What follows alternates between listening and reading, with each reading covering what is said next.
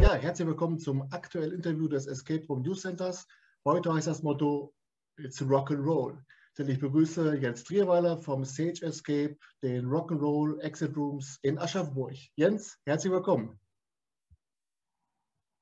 Ah. Wunderbar. Hallo. Schön, dass es geklappt hat, dass du die Zeit nimmst. Finde ich wirklich super. Ich total gerne. Ja. Total gerne. Ja. Ich habe mich sehr über die Einladung gefreut. Vielen Dank auch nochmal hier an der Stelle. Wir können loslegen.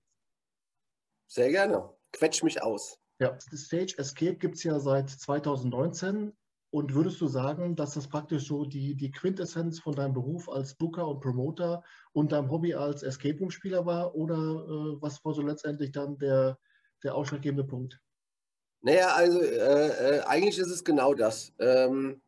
Da kamen eigentlich zwei Welten zusammen, nämlich zum einen mal, ich bin hauptberuflich eben im Musik-, Event- und Konzertbereich tätig, habe früher jahrelang bei einer Konzertagentur und bei einem Veranstalter gearbeitet, bin seit 10 Jahren selbstständig, betreue da verschiedene Bereiche, bin also auch im Jahr viel unterwegs auf Festivals, auf Tourneen, auf Konzerten und bearbeite aber auch einen kreativen Bereich. Schreibe nämlich viel, ich schreibe auch für Magazine, mache Konzeptionen und schreibe zum Beispiel auch Bühnenprogramme oder Storyboards für Künstler. Und bin von daher so, sagen wir mal, in der Kreativabteilung da auch unterwegs. Das ist das eine Herz, was in meine Brust schlägt. Und das zweite ist, dass wir haben 2 kleine Kinder und versuchen, die möglichst viel vom Bildschirm wegzubringen und möglichst viel in die Natur. Haben damals angefangen, viel Geocache zu machen. Da lag dann der Besuch von Escape-Räumen dann irgendwann nahe. Das habe ich dann mit meiner Frau mal gemacht und habe mich da dann final damit infiziert. Ne? Immer wenn mich irgendwas interessiert und dann ergründe ich so den Hintergrund, so wie funktioniert das Business hintendran und wie machen das die Leute und wie funktioniert das Ganze. Mhm. Und das war dann bei den Escape Rooms irgendwann auch so. Da kam dann unterm Strich ein Businessplan tatsächlich dabei raus, zu einer Zeit, als es in Aschaffenburg noch gar keine Escape-Räume gab. Hatte das dann quasi alles schon fertig in der Schublade. Dann kam ein Jahr 2018, wo es bei mir dann wiederum im Musikbereich extrem anstrengend und vielschichtig war.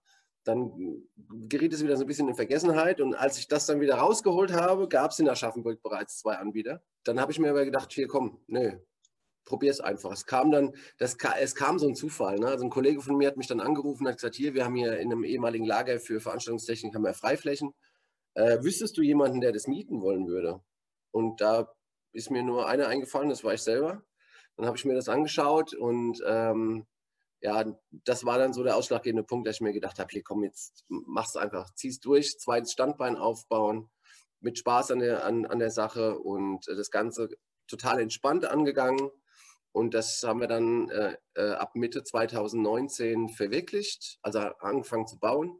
Und Ende 2019 haben wir dann eröffnet. Ja, genau. Und dieser Masterplan, den du schon in der Schublade hattest, war das damals schon Stage Escape oder war das nur einfach nur ein Konzept für den Escape Room? Nee, das war tatsächlich Stage Escape, weil je mehr ich mich mit dem ganzen Thema Escape-Räume und wie gehen das andere Anbieter an und was gibt es da für Unterschiede? Das habe ich mir ja mehr oder weniger alles erstmal erspielt, ne, und erarbeitet. Also dass es Räume gibt, die halt sehr auf Kulissenbau achten und dass es dann wiederum zum Beispiel andere Räume gibt, wo die Story viel mehr im Vordergrund steht und das vielleicht relativ, ja, ich sag mal, schlichte Räume sind, aber die Story total geil ist. Und dann erfährt man da halt erstmal so diese ganzen Unterschiede, die es dann gibt. Und als ich dann drüber nachgedacht habe, das für mich selber mal umzusetzen, gab es eigentlich nur dieses eine Thema, weil das ist das Thema, in dem ich mich auskenne und in dem ich mich wohlfühle und in dem ich dann auch daheim bin. Ne? Ja, und kannst du ungefähr einschätzen, was dir dabei bei dieser Konzeptionierung mehr geholfen hat, deine Erfahrungen aus dem beruflichen Bereich als Promoter und Booker oder aber eben schon als Escape-Room-Spieler? Oder ist das so 50-50, wie würdest du es einschätzen? Ja, ich würde mal sagen, das war schon so 50-50. Ne? Also da war auch ganz viel Learning by Doing dabei und dementsprechend, also gerade jetzt bei der Konzeption der Räume und bei dem Bau dann auch Und ich hatte dann zur Eröffnung dann auch die Hosen gestrichen voll, ob das auch alles so funktioniert. Ja, klar. Habe mir dann natürlich erstmal Testspiele akquiriert, vom Anfänger bis zum Vollprofi, die also wirklich andauernd nur Escape-Räume spielen, um mir da halt einfach Feedback zu holen und dann überhaupt erstmal auch für mich zu checken, passt das auch alles so, funktioniert das alles so, sind wir da im Zeitplan, passt die Anzahl der Rätsel, passt das Level, kann ich die Leute in die Story holen, was mir halt sehr wichtig ist und was ich versuche halt einfach umzusetzen auch. Und als das dann so gut funktioniert hat und wir so die letzten Bugs ausgeräumt haben und dann haben wir dann eröffnet, immer noch mit ganz viel Herzklopfen dabei, aber inzwischen, glaube ich, können wir sagen, machen wir das, glaube ich, ganz gut hier. Und es ist ja jetzt so, wenn wir jetzt mal eure beiden Räume mal vorstellen wollen, in beiden Räumen, das ist ja die Gemeinsamkeit, übernimmt dann die Gruppe praktisch die Rolle der Band. Genau. Wird sie dann von den Spielleitern, von den Spielleiterinnen auch dementsprechend schon bei der Einführung auf diese Rolle vorbereitet? Gibt es da vielleicht ein Einführungsvideo oder eine Hörspielsequenz? Wie macht ihr das? Nee, also die werden von mir ab der ersten Sekunde eigentlich, ab der Tür, wo ich sie abhole draußen, behandelt wie eine Band. Also ich rede mit denen genauso, wie ich mit Bands reden würde, wenn ich in meinem normalen Job auf einem Festival irgendwie das Stage-Management mache oder mich um das ganze Thema Hospitality kümmere oder was es da für Gewerke gibt, die ich ab und zu betreuen darf. Genauso gehe ich mit denen um. Also da mache ich keinen Unterschied, ne? Und das sorgt oft genug für ein bisschen verdutzte Gesichter, weil die dann alle erstmal so vielleicht auch so die Standard-Einführung erwarten oder so ein paar allgemeine Hinweise oder so, aber die gibt es dann im Laufe des Vorgangs, wenn ich die dann in den Raum bringe, ne? Ja. Aber so prinzipiell, also für mich war das einfach wichtig, ich habe das bei verschiedenen Anbietern erlebt, die so Wert auf Storytelling legen. Und das war ein Faktor, der hat mir total gut gefallen. Also wenn ich dann ein Beispiel nennen darf, die Leute von Nexus in Gelnhausen zum Beispiel, die machen das einfach super. Und das war, da bin ich rausgegangen, das war so ein Erleuchtungsmoment, ne? Da sind wir damals rausgegangen und haben gedacht, wow, so geht es ja auch, ne? Das ist ja total geil, weil diese Schwelle vom, also das dürft ihr in dem Raum nicht machen, so geht ein Schloss auf und ne, diese allgemeinen Erklärungen hinzu und jetzt stellt euch mal vor, ja, also so dieses, wo dann dieses Storytelling beginnt, das ist immer so ein bisschen, ja, das ist so ein Cut, den wollte ich vermeiden irgendwie. Ich wollte das quasi ab der ersten Sekunde schon transportieren, so wie ich das da in absoluter Perfektion erlebt habe. Und das ist so dieses Thema, wie wir versuchen, den ganzen Spirit hier auch von dem Look der ganzen Location zu transportieren ab dem ersten Moment, wo die reinkommen. Also die müssen sich ja auch bei der Buchung einen Bandnamen geben. Das heißt, die werden dann auch mit diesem Bandnamen konsequent von mir angesprochen. Mhm. Die kriegen in dem einen Raum Backstage-Pässe mit ihrem Namen drauf und so weiter. Und wir versuchen einfach auch diesen Punkt so, ihr seid jetzt hier, weil einfach auf einem anderen Weg zu verpacken, eben als jetzt nur über das One-to-One-Gespräch, so jetzt stellt euch vor, das ist die Situation, ne? Sondern die werden einfach in die Situation reingezogen, ob sie wollen oder nicht. Und das versuchen wir umzusetzen. Ja, und dieser rosa Faden führt sich dann auch weiter, wenn du dann als Spielleiter die Gruppe im Spiel betreust, dass du dann das Hinweissystem auch in einer Rolle, im Gimmick dann durchführst. Ja, also wir haben das anfänglich gemacht, tatsächlich die Tipps zum Beispiel haben wir über ein Intercom-System gegeben auf dem Bildschirm, also geschriebenerweise. Mhm. Hat sich herausgestellt, dass das dieses Thema Storytelling vielleicht sogar ein bisschen unterbricht. Also wir arbeiten halt viel, also in meinem wirklichen Berufsleben arbeiten wir viel zum Beispiel über Funkgeräte, ne? Das wird ja in vielen Escape-Räumen gemacht. Das wollte ich anfangs vermeiden, hat sich inzwischen herausgestellt, wenn man das richtig verpackt in die Story, dann passt es da halt einfach wunderbar rein. Aber wenn wir jetzt zum Beispiel auf diesen Backstage-Bereich gehen, der eine Raum, ich bin ja in dem Moment, wenn die Spieler zu mir kommen, ja deren Bandbetreuer. Die spielen die letzte Show ihrer ausverkauften Welttournee, in dem Moment, wenn sie bei mir reinkommen. Ich kümmere mich ja um die Band ab dem Moment, wo ich sie an der Tür abhole, bringe sie in ihren Backstage-Bereich.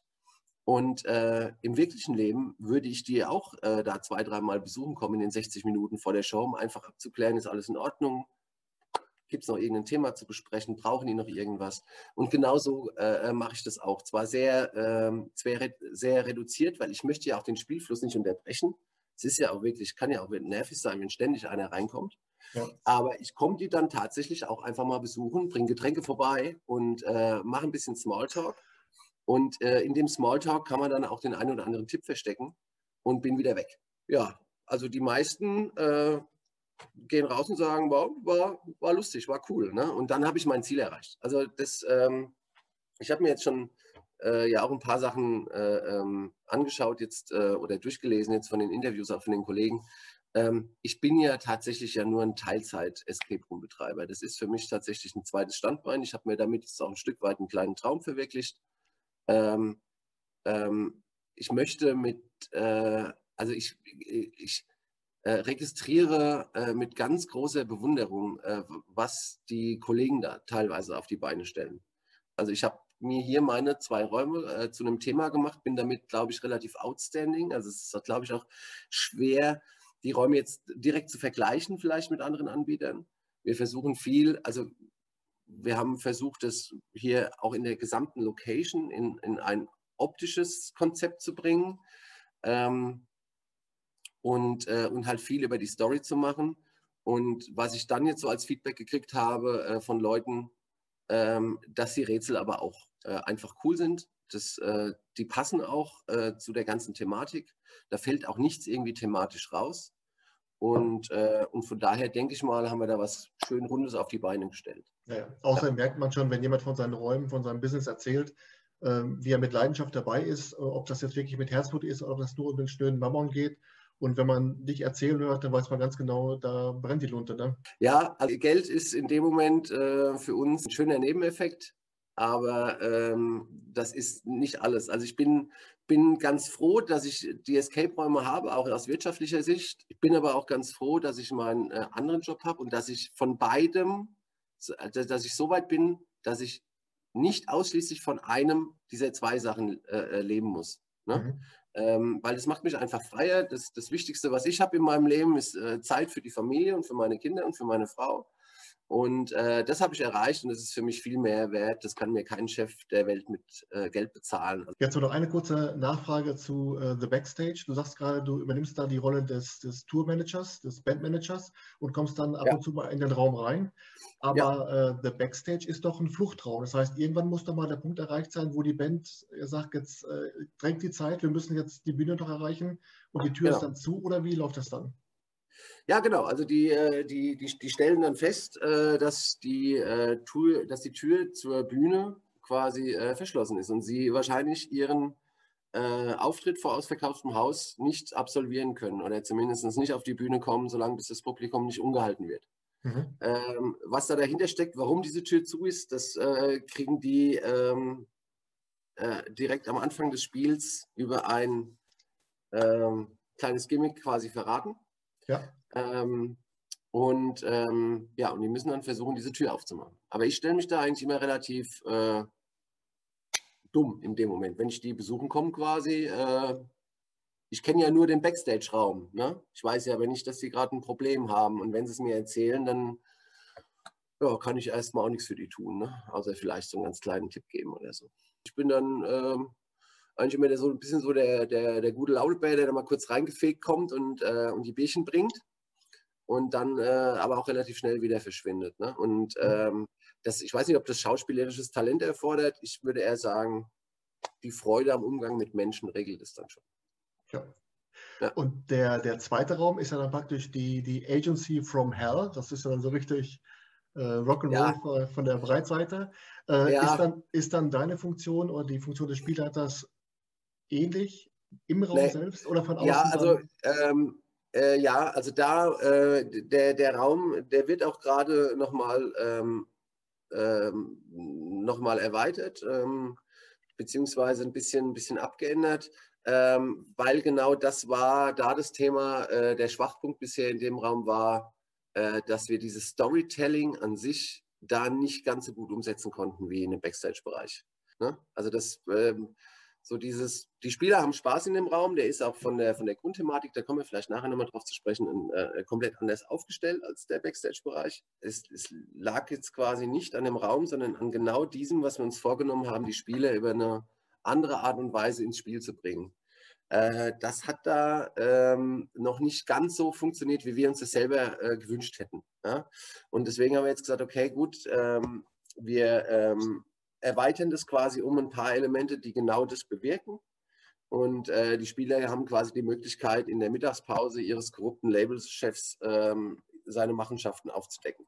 Und da sind wir dann eher so in der Rolle der Mitarbeiter, die als große Fans der Band quasi denen ermöglichen, eigentlich illegal in das Büro mal reinzugehen für 60 Minuten, solange der beim Dinner ist. Aber da hat es jetzt dann quasi, das hat jetzt erfordert, dass wir da quasi auch während des Spiels einfach nochmal ein paar Elemente einfügen, die einfach nur coole Gimmicks sind, weil eine Büroszenerie an sich als Escape Room gibt es ja schon, ja? Mhm. Eben aber auch hier zu dem Thema, eben noch nicht. Und ja, um das Ganze, um diese Story so ein bisschen noch weiter nach vorne zu bringen, haben wir da jetzt einfach noch ein bisschen aufgerüstet oder sind gerade dabei. Also das heißt, das dauert jetzt noch eine Woche vielleicht oder zwei und dann ist der Raum auch wieder buchbar und dann können wir, glaube ich, auch hier beim Thema Vermittlung des Spiels oder der Spielidee einfach in unserem eigenen Standard, den wir halten wollen, irgendwie gerecht zu werden oder gerechter zu werden, sagen wir es mal so. Ja, und ich hatte ja so gedacht, dass die Story so ist, dass der Frontmann der Band so ein kleines Krösken hat mit der Vorzimmerdame und der die dann so den Schlüssel aus den Rippen leiert dann. Genau, ja, das ist ja genau der Punkt. Also so in der Art und Weise war es ursprünglich gedacht, war dann halt schwer umzusetzen. Das ist, und das versuchen wir jetzt halt einfach besser zu machen. Ja. Aber ich möchte auch nicht zu viel verraten, aber prinzipiell, ja. Aber hast du schon mal erlebt, dass Leute auch gegebenenfalls Berührungsängste haben, weil es da um das Thema Musik geht und die glauben, die müssten da, weiß Gott was, für irgendwelche Vorkenntnisse haben? Oder ist von vornherein, Leute kommen, haben Bock und wollen sofort spielen? Oder gibt es auch diese Berührungsängste, dass sie sagen, Mensch, wenn das ein Musikraum ist, ich hatte früher eine 5 in Musik, lass mal lieber? Das gibt es aber ganz, ganz selten und das sind dann die Leute, die dann tatsächlich vorher auch mal anrufen oder eine Mail schreiben. Und kurz abfragen, so komme ich da auch raus oder kann ich den Raum auch spielen, wenn ich jetzt tatsächlich kein Instrument spiele? Und obwohl man tatsächlich auch mal ein Instrument in die Hand nehmen muss, kriegt das auch jeder, den Raum kriegt auch jeder gespielt, der tatsächlich jetzt nicht musikalisch bewandert ist. Das kriegt man hin. Ja. Jetzt habe ich ja in den Interviews für das Escape Room News Center schon so viele Stories gehört, was Gruppen im Raum alles anstellen können. Wenn ich bei euch lese, dass die Gruppen die Instrumente anfassen dürfen, am Mischpult rumfuckeln dürfen, ist das nicht auch ein gewisses Risiko, dass man sich denkt, Mensch, mach mal lieber so ein Ding aus Plastik dahin, bevor ich ein richtiges Instrument nehme? Oder denkt man sich, komm, das ist jetzt ein Risiko, mit dem wir leben? Ja, genau, das ist das Risiko, mit dem wir leben. Und die Sachen, die da im Raum drinstehen, die sind entweder relativ schnell zu ersetzen, oder halt einfach so konfektioniert, dass die einfach auch nicht kaputt gemacht werden. Also klar, mit größter Gewalt kann man alles kaputt machen. Ja. Aber das, das ist jetzt nicht so schlimm. Und Berührungsängste gibt es da eigentlich auch nicht. Also tatsächlich muss man, das habe ich gelernt, die Leute vorab, aber das kann man ja eben im Anfangsszenario den Leuten ganz gut beibringen, dass sie eben nicht irgendwie einen Teppich an die Decke nageln müssen oder irgendwas jetzt mit Gewalt aufschrauben oder sonst irgendwas. Das kriegt man eigentlich ganz gut geklärt.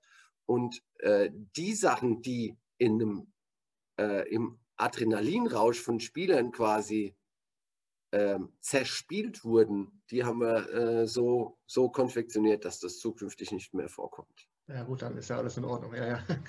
Ja. Gut. Wo du gerade sagtest, die Musikszene an sich hat eine flache Hierarchie, lockere Umgangsweisen und so weiter. eignet sich dann auch gerade so die Musikszene, die Rock'n'Roll-Szene auch dazu, dass man mit gewissen Klischees spielt, um dann auch mit so einem Augenzwinkern so eine ganz feine Humornote noch mit reinzubringen? Ja, genau. Also das ist ja eigentlich das. Es geht ja wirklich darum, die Musikszene, so wie wir sie in den Räumen abbilden, so ist die nicht. Ne? Also ich habe selber persönlich noch nie einen korrupten Plattenmanager oder Promoter oder sowas kennengelernt. Ne? Das sind alles wirklich redliche Geschäftsleute. Wir bedienen hier tatsächlich Klischees. Ne? Mhm. Auch ein Backstage-Bereich an sich sieht garantiert in der Realität nicht so aus, wie er bei uns aussieht. Also wir haben den quasi schon so ein bisschen nach der Art gebaut, wie sich, glaube ich, der Durchschnittsbürger einen Backstage-Bereich vorstellt, als Glitzerwelt und ne, so ein bisschen mit so einem ganz leicht verruchten Image und so. Von daher spielen wir da mit Klischees, genauso mit der Story deines korrupten Plattenbosses. Mhm. Das ist ein Klischee, dass wir da augenzwinkernd bedienen. Tatsächlich, wir versuchen es immer mit viel Humor zu machen und dementsprechend nicht an irgendeine Realität angelehnt. Ja. Aber dafür sieht aber die Location an sich schon sehr realistisch aus. Wenn man so die Fotos auf eurer Homepage sieht, an den Wänden sind dann goldene Schallplatten, signierte genau. Tourposter und so weiter. Ja. Also du hast auch gerade schon mal gesagt, dass man sich da auch vielleicht auch so Nexus in Gelnhausen so ein bisschen als Vorbild genommen hat oder auch dann früher Erfahrungen davon. Wie wichtig ist das, dass man so ein Gesamtpaket hat? Du sagtest beim Booking schon über die Mail sich schon einen Bandnamen ausdenken. Man wird an der Tür begrüßt, man hat dann den tollen Entrance. Also wie wichtig ist so dieses Gesamtpaket? Ja, das ist ja genau das, also worauf wir tatsächlich auch einfach viel Wert gelegt haben und was ja auch jetzt mit der Zeit nach und nach noch zusätzlich gewachsen ist. Also als wir angefangen haben 2019, sah es noch nicht ganz so aus, wie es jetzt im Moment aussieht. Aber das ist uns genauso wichtig. Das ist eben den Leuten ein Feeling zu vermitteln. Sie betreten jetzt tatsächlich hier die Welt des Musikbusiness. Was noch zusätzlich verstärkt wird, wir haben ja hier auf der Etage, auf der wir uns hier befinden, gibt es ja nicht nur die Escape-Räume, sondern wir haben tatsächlich direkt auch bei uns hier integriert ein richtiges Tonstudio von einem Kollegen, der da mit Musikern und Bands seine Alben produziert. Wir haben eine Tür weiter, ist ein Filmstudio, in dem Musikvideos gedreht werden und so weiter. Oh, cool, ja. Das heißt, auch die Spieler laufen hier tatsächlich teilweise in wirklich reelle Plattenaufnahmen. Ne? Neulich war in unserem Raum, wo ich jetzt hier gerade sitze, wo so ein kleiner Wartebereich ist und so, da stand hier ein riesengroßes, komplett mikrofoniertes Schlagzeug und dann wurde tatsächlich hier für ein Album ein Schlagzeug eingespielt, während meine Spieler hier reinkamen. Ne? Das wollen wir auch so. Das ist, wir arbeiten alle in dem Bereich und es trägt ja auch dazu bei, den Spielern quasi mal unsere Welt näher zu bringen. Natürlich in den Escape-Räumen, wie ich es gerade eben gesagt habe, ein bisschen klischeehaft und überspitzt und mit einem Augenzwinkern. Aber ansonsten machen wir hier tatsächlich das, was wir auch so im normalen Leben hier tun. Ja. Ja. Jetzt hast du gerade gesagt, du bist ganz froh, dass du vom Keim deiner Standbeine zu 100% leben musst. Aber wenn wir jetzt mal zurückblicken auf die beiden Lockdowns, da warst du ja eigentlich so eine Art Mehrfachbetroffener. Also ich glaube, ja, genau, da war ich, wie man so schön sagt, der komplett Gearschte. Habe nämlich im Jahr 2019 quasi, also es gab ursprünglich mal einen Plan, das gegebenenfalls mit einem Investor hier umzusetzen und sich da jemand mit ins Boot zu holen, der dann den Bau der Räume auch mitfinanziert. Ich habe mich dann irgendwann dafür entschieden, das dann doch alleine zu stemmen, einfach um unabhängig zu bleiben. Und habe im Jahr 2019 einen nicht zu verachtenden Teil meiner privaten Rücklagen investiert in den Bau der Escape-Räume. Habe dann im Dezember aufgemacht und durfte dann im März direkt wieder zumachen zum ersten Lockdown. Und durfte dann, weil wir hier in Bayern sind, die Hessen hatten das Glück, wir sind ja hier im bayerisch-hessischen, baden-württembergischen Grenzgebiet. Oh. Das heißt, die hessischen Kollegen, gerade 10 Kilometer weiter, die durften dann relativ zügig sogar wieder aufmachen letztes Jahr. Wir in Bayern mussten warten bis, glaube ich, Ende Juli. Also das war schon eine längere Zeit. dürfte dann quasi im Sommer zu den bayerischen Ferien dann wieder hier aufmachen, was natürlich total toll war. Da ging zwar ein bisschen was, aber natürlich nicht das, was man sich dann da erhofft. Und dann halt Ende Oktober direkt wieder zu, bis jetzt, wann durften wir jetzt eigentlich dieses Jahr wieder aufmachen? Juli, glaube ich, oder? Anfang Juli? Genau. Ja. Also von daher, so lang gibt es uns eigentlich noch gar nicht. Ja. Denn ich hab in der Vorbereitung auf dieses Interview, habe ich mir den Podcast angehört von Metal Aschaffenburg, glaube ich, Folge 8. Das war ja Ende 2019, wurde 2020 ausgestrahlt und du hast da praktisch so einen kleinen Ausblick gegeben, wie du dir 2020 wünschst und vorstellst. Da dachte ich mir auch, Mensch, mein lieber Scholli, das war jetzt aber dann auch nicht so wie gedacht. Und ich weiß gar nicht mehr, was ich da genau gesagt habe, aber wahrscheinlich waren es komplett andere Vorstellungen als das, was tatsächlich passiert ist. Ne? Ja, also der Podcast wurde Ende 2019 aufgezeichnet. Du hast dir gesagt, wenn ich mal nicht realistisch sein soll, dann geht es ab Januar wieder los, volle Buden. Und da hast du gesagt, ja vielleicht dauert es noch ein Vierteljahr, aber ich denke mal so, dass wir ab April eine Perspektive haben. Ja. Und ich muss dann dabei sagen, als jemand, der ständig durcharbeiten durfte in jedem Lockdown, da muss man wirklich den Hut vorziehen, dass jemand trotz dieser Rückschläge und dieser Einschränkungen immer noch dann nach vorne schaut. Und so wie du zum Beispiel gesagt hast, okay, Mensch, wir nutzen halt den Lockdown, um unsere Räume zu verfeinern. Das war ja dann auch mal, dass man da das Positive rauszieht. Und da kann man ja auch nur den Hut vorziehen. Ne? Naja, also ich meine, man muss ehrlicherweise sagen, dass gerade so während des ersten Lockdowns und dann auch nach dem Tiefschlag mit dem zweiten eigentlich da mehr so, das geht schon nicht spurlos an einem vorbei. Ne? Also ich weiß jetzt nicht, wie es jetzt Kollegen geht, aber ich habe dann tatsächlich auch erst einfach mal die Räume einschlafen lassen. Also das hat sich auch über Wochen gezogen, wo ich dann einfach, ich wollte dann auch gar nichts mehr von dem Thema hören. Also so dieses, weil du einfach so frustriert warst, ne?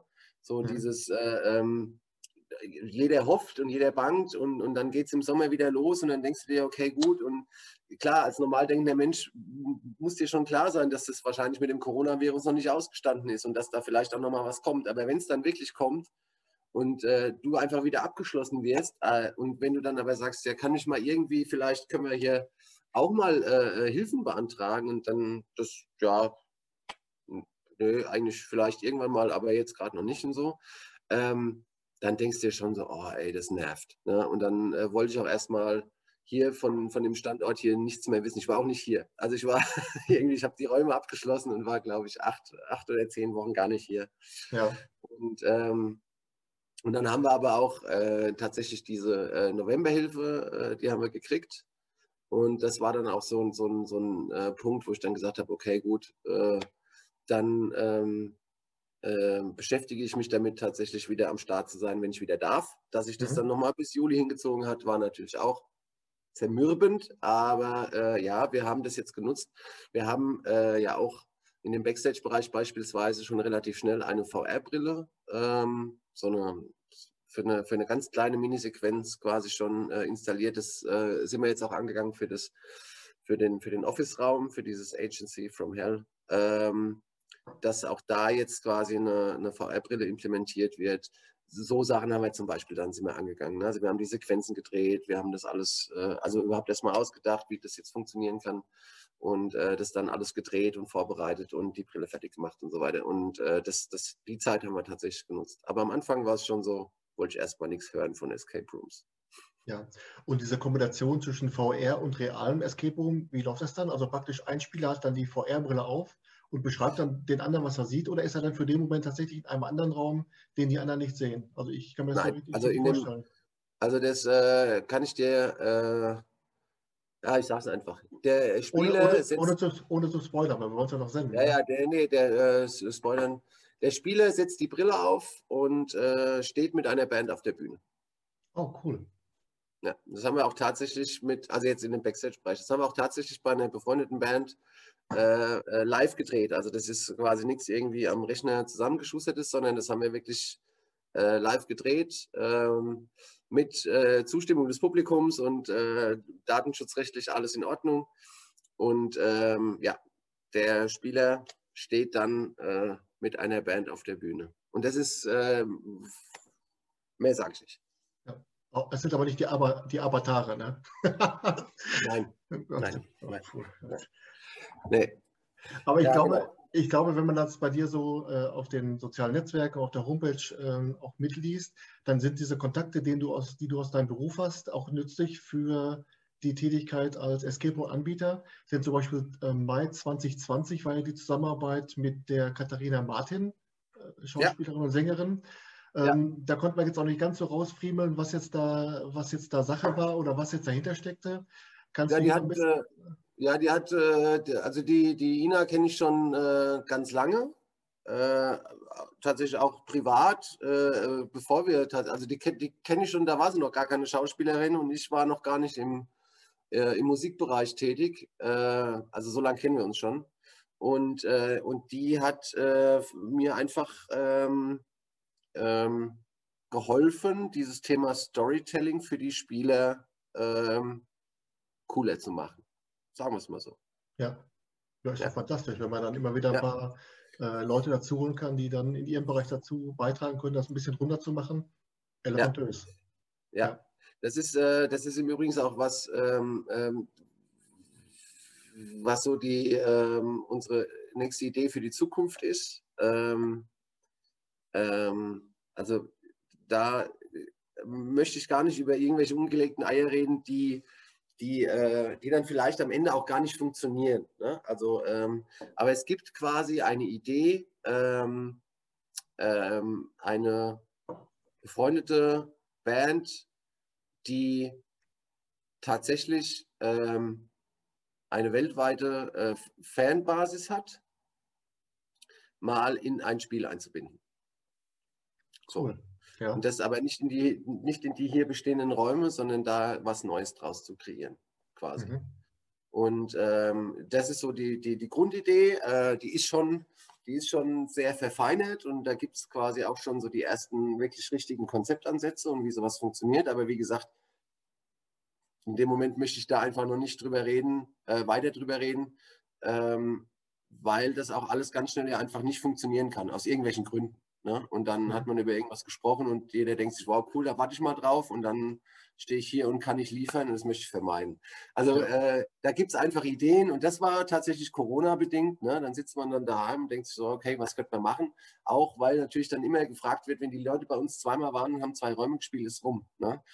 Und ich schicke die dann immer ganz brav zu den ganzen Kollegen erstmal hier in Aschaffenburg und in der näheren Umgebung und versuche die einfach von der Faszination Escape Rooms an sich, ne, weiter zu überzeugen. Die meisten sind schon davon überzeugt, aber auf jeden Fall hier auch den Standort einfach noch zu stärken. Habe ich im Übrigen überhaupt kein Problem damit. Ich finde auch nicht, dass wir in irgendeiner Art und Weise in Konkurrenz stehen mit irgendjemandem, sondern es geht darum, Spieler glücklich zu machen in dem Moment. Und wenn die bei mir waren und dann dürfen die gerne mit größter Freude auch zu allen anderen gehen und ich empfehle weiter und ich schicke die gezielt auch erstmal hier zu den regionalen Kollegen oder zu denen, von denen ich weiß, dass es mir da auch extrem viel Spaß gemacht hat. Und genau, aber dann überlegt man sich halt, was könnte man vielleicht tun, um die Leute noch ein bisschen mehr an sich zu binden.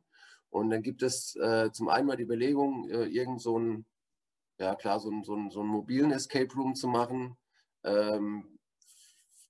tatsächlich, keine Ahnung, in Form von einem Gitarrenkoffer oder so, ne? Also irgendein Spiel, was du dir nach Hause holen kannst. Ja.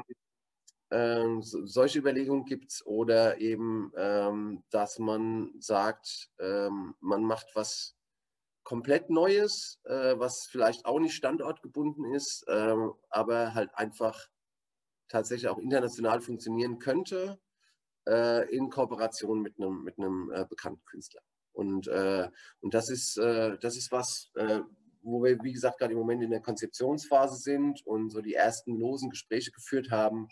Und ich hoffe, das wird sich jetzt irgendwie vielleicht bis Ende des Jahres herausstellen, ob das funktionieren kann. Und wenn es nicht funktionieren kann, dann damals zumindest drüber gesprochen und Spaß gehabt bei der Konzeption. Ja, aber ja. Ich habe es richtig verstanden, eure Location jetzt vor Ort, da ist jetzt aber noch kein Platz mehr für eine weitere, für ein weiteres Abenteuer, oder wäre jetzt nochmal Platz Nein. für einen weiteren Raum? Nee, ist nicht. Hätte ich tatsächlich zwischenzeitlich, hat sich die Option mal ergeben hier. Aber das war in dem Moment für mich tatsächlich keine Option. Ich war ja froh, dass wir die zwei Räume solide auf die Beine gestellt haben und das in dem Moment jetzt hier für uns so funktioniert. Und ich hätte überhaupt auch keine, also in dem Moment, wo es die Option gab, überhaupt keine Idee gehabt, was man da jetzt noch zum Thema Rock'n'Roll noch machen kann. Inzwischen habe ich die. Also wenn ich jetzt Platz hätte, würde ich wahrscheinlich wieder bauen.